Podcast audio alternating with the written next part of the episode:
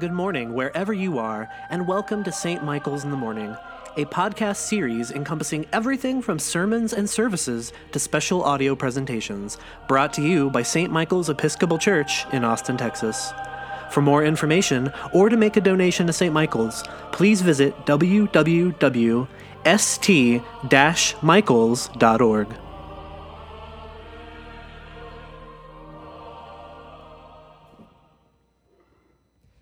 For which of you, intending to build a tower, does not first sit down and estimate the cost? In the name of one God, Father, Son, and Holy Spirit, Amen. Amen. Please be seated. Dietrich Bonhoeffer once said that when Christ calls a man, he bids him come and die. I often think the same could be said about marriage. Emily and I, we've been married for seven years now, and I was so excited to marry Emily because I just knew she would make me happy. Now, that has turned out to be true, just not in the way that I first imagined. You know, as it turns out, not everything I naturally think, want, do, and say is the greatest thing of all time. I was not aware of this. You know, the saying, love means never having to say you're sorry. Well, it took me like eight seconds of being married to realize that is not true. I had to apologize during the first dance during our wedding reception. We had paid for these expensive lessons. I learned the box step. I forgot the box part of the equation, and I just did the step. With everyone watching, I stepped us both right off that dance floor. It was like I was Zoolander, I couldn't turn left we danced to Etta James's song At Last, which was appropriate because that's how we both felt when the song was over. but I learned early on that the point of marriage was not to affirm me, to bolster me, to enhance me. And I still remember the day it dawned on me that everything that used to make me happy as a single man, my time, my money, my autonomy, that Emily did not marry me to give me more of that stuff, that she actually married me to take it all away. but it's been the most beautiful experience of my life because in doing so, Emily has given me something far more better than anything I used to possess, and that is herself.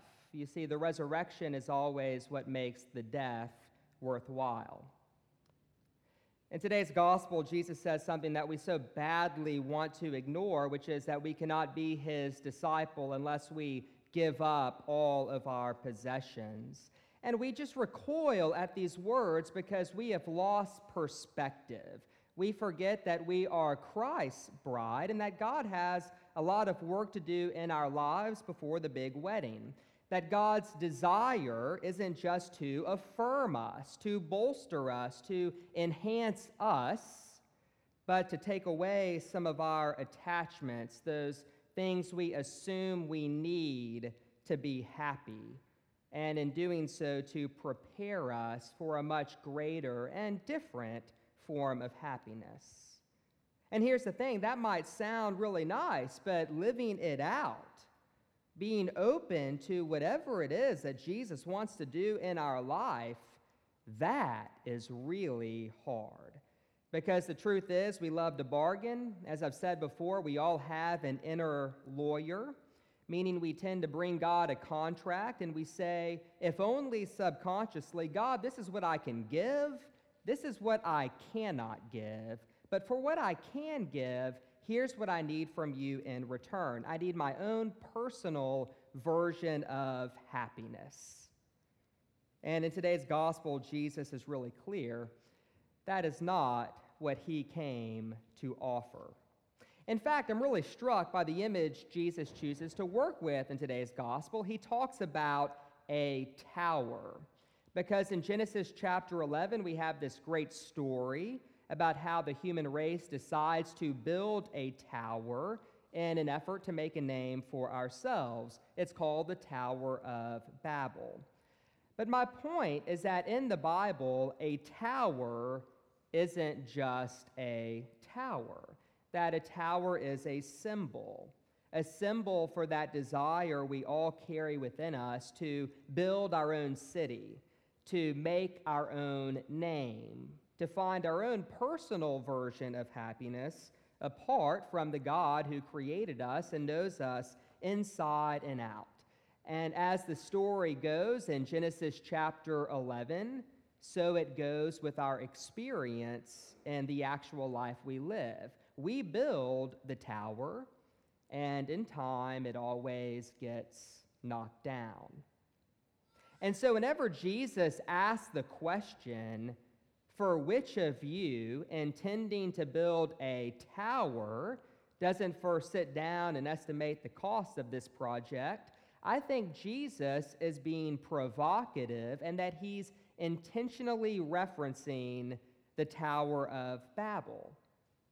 Because Jesus knows the human heart inside and out, and he knows that the root of sin is this desire we all have to build our own personal tower of happiness without respect to how our actions impact other people. Now, granted, we all build with different stones. Some of us build with power, others build with money, respect, intelligence, success, being liked, our independence. The list goes on. But as human beings, this is something we all do. We build a tower to affirm us, to bolster us, to enhance us. In other words, we try to make a name for ourselves apart from this God who has already named us and who wants nothing more than to marry us. And in today's gospel, Jesus is very clear. He will have no part in it that he's not the kind of Lord who wants to sign on our dotted line. Or to put it a little bit differently, that God has no real interest in doing mediation and finding a common ground. And so I'm going to be really, really honest with you today. I want to tell you what I find to be very scary about Jesus and my own faith. It's not that he doesn't care. What scares me tremendously is how much Jesus does care. And because Jesus does care, whenever God's plans for me are at odds with my plans for me, Jesus' work in my life isn't to do a patch job on the shack I like to call my life, but rather to tear that shack down and to build a mansion where he and his Father can dwell for all of eternity. Because here's the thing Jesus didn't die on a cross and rise from the dead primarily to make us happy. Jesus did that to set us free. And for me, freedom begins with a healthy acknowledgement that the life we often cling to and fight for and protect that life is already drowned in the waters of baptism, and we have a new life, a resurrected life, hidden with Christ in God, as Paul says in Colossians, a life that even now is just waiting to be discovered and embodied. You see, it's not only that Jesus wants to give us himself, Jesus also wants to give us ourself, our true self. He wants to show us who we really are, what we really want, and what true happiness really is. And so, with that said, I want to end with two concluding thoughts, being very aware that this was a troubling passage that was proclaimed today. First, I want to go on record Jesus does not want you to hate your family. I'm going to spare you the extended biblical exegesis and my vast knowledge of ancient Aramaic pedagogy. But whenever Jesus says, hate your family, as he did in today's gospel, this is essentially a warning to not make the people in our family just another one of our stones. People whose sole purpose is to support our personal happiness project. You know, Jesus' family, they tried to do this to him. In Mark chapter 3, they hear that Jesus is preaching these crazy things and they go trying to bring Jesus back home, not because they love him, but because they are embarrassed by what he is doing. Jesus is a very uncooperative stone in their family system. And so, whenever there is someone in our family that we're constantly frustrated with, or angry at, or disappointed in, this is a very good sign that we need them to be a certain way for our tower to grow. And when that's the case, we are not loving our family, we are using our family.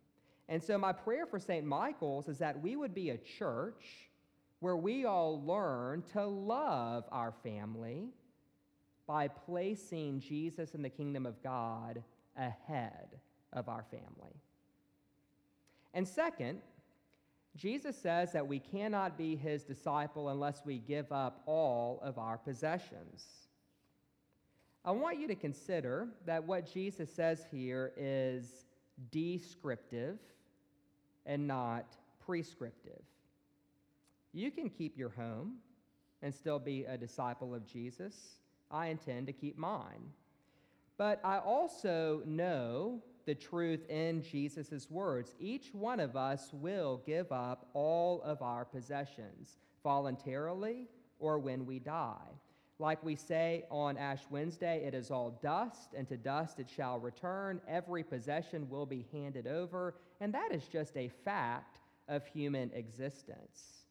And you know what? That would be really, really tragic and depressing if we didn't believe that the Lord of the universe gave up all that he possessed, that he emptied himself and died on a cross to save us from our sins, but you know, we do believe that.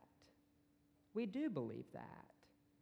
And so, don't think of St. Michael's as a place to come work on your religion stone or your Bible stone or your virtue stone as a place that's going to support whatever tower it is that you're building. But think of this church, participate in this church as a place where together we can learn to lay down our life for the Lord who has already laid down his life for us, and as a place where we can learn to hold those stones we build with just a little bit more lightly. And if all that sounds a little weird or scary or confusing, trust me, I get it. The gospel is not always the good news that we want. But thank God because it is always infinitely better than we could have imagined. We're stripped of our little toys and we're given true riches. And so, my hope is that you'll stay with this faith business because in time, you're going to discover what I consider to be the most beautiful experience in a human life, which is that the resurrection always always makes the death worthwhile.